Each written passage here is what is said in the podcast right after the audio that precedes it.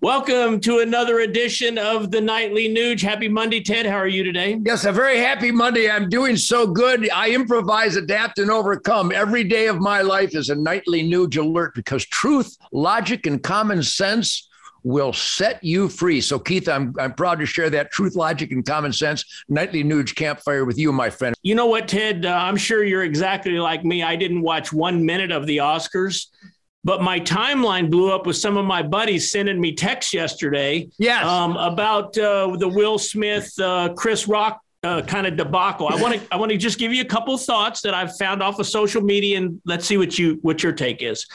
So, of course, I follow Donald Trump Jr. as you do. Here's a post that he put on Twitter what kind of privilege is it when you can assault someone on national television and then go ahead and win an Oscar rather than to go to jail, asking for millions of supposedly privileged people?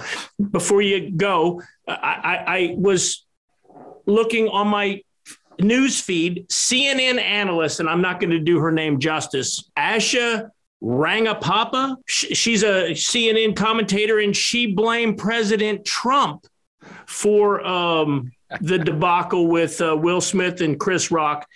And I guess, and, and, the last thing I'll say is there's a number of people think it's just fake. It's been put on. Um, Josh here in our production suite says he thinks it's WWE type uh, uh, shenanigans. But I got multiple questions. I'll just start with these two. One, what's your take on it?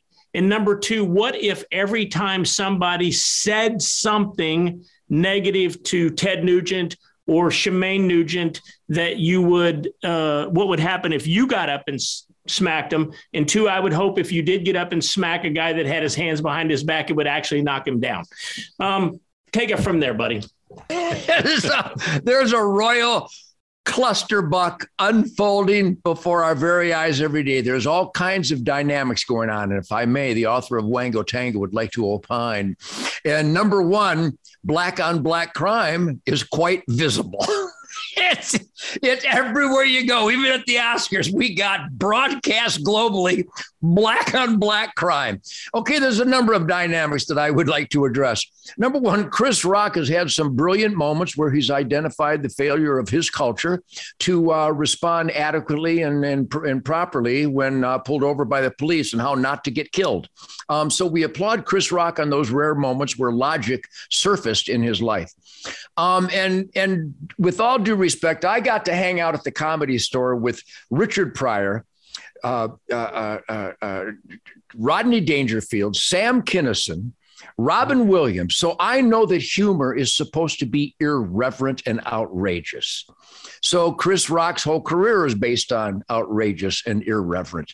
Certainly Will Smith knows that. And then there's another time in our culture where if you were disrespectful to my woman, that I should be able to cold cock you flat out uh, in the street. Now, I have been attacked. My family, my mother, my wife, my children have been attacked publicly because I murder innocent animals, which I suspect would be considered barbecue in conscientious families' lives. Um, and you know what I do because I've been armed since I'm 17 and I train with the greatest warriors of all time. And when people spit at me, when they attack the honor of my family members, you know what I do, Keith? I back away and leave because unless there's actual life threatening conditions, I will not engage. So mm-hmm. there's a two edged sword here. Number one, I'm a huge fan of Will Smith, and I'm a huge fan of Kid of uh, uh, Chris Rock in many ways. When I want a good guffaw, or I want to see a, a super action uh, actor in, in, in a brilliant role, which uh, Will Smith seems to have dominated over the years.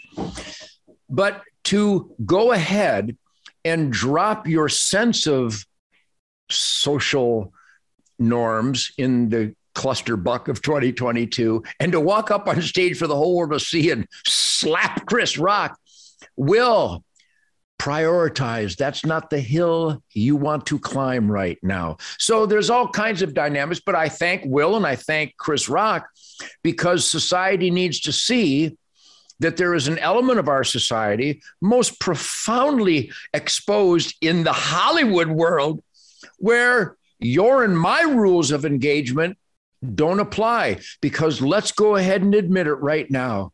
You hmm. and I would have been arrested. If Will Smith would have been a white guy hitting Chris Rock, he would have probably been taken out in handcuffs. But I'm glad that the whole world got to see it. But those days of defending the honor of our loved ones, in all practicality, those days are over. Because if you defend the honor of your wife in such a violent manner, you're supposed to go to jail. Hmm. You're supposed to be charged with assault and battery. That was assault and battery under any jurisdictional definition. So it, it, it's good that the spoiled brat Hollywood people have so disconnected themselves from the rules of engagement for the rest of society that it's great we got to see it. Now, my final statement is, is I say we finally get to see it. Guess what?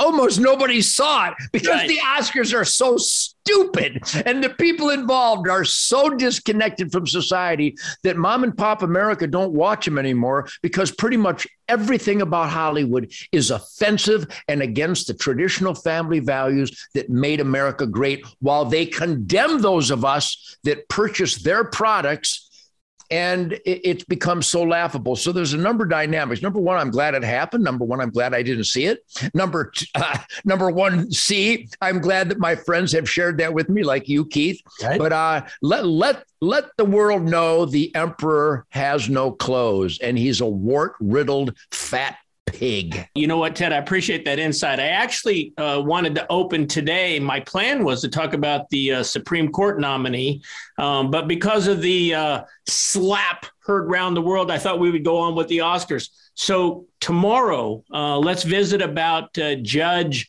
Brown Jackson and some of the confirmation hearings that are going on right now. So if you come back tomorrow, we'll get Ted's take on the, the Supreme Court nominee and on another edition of the Nightly Nuge. See you tomorrow, Ted. Godspeed, America.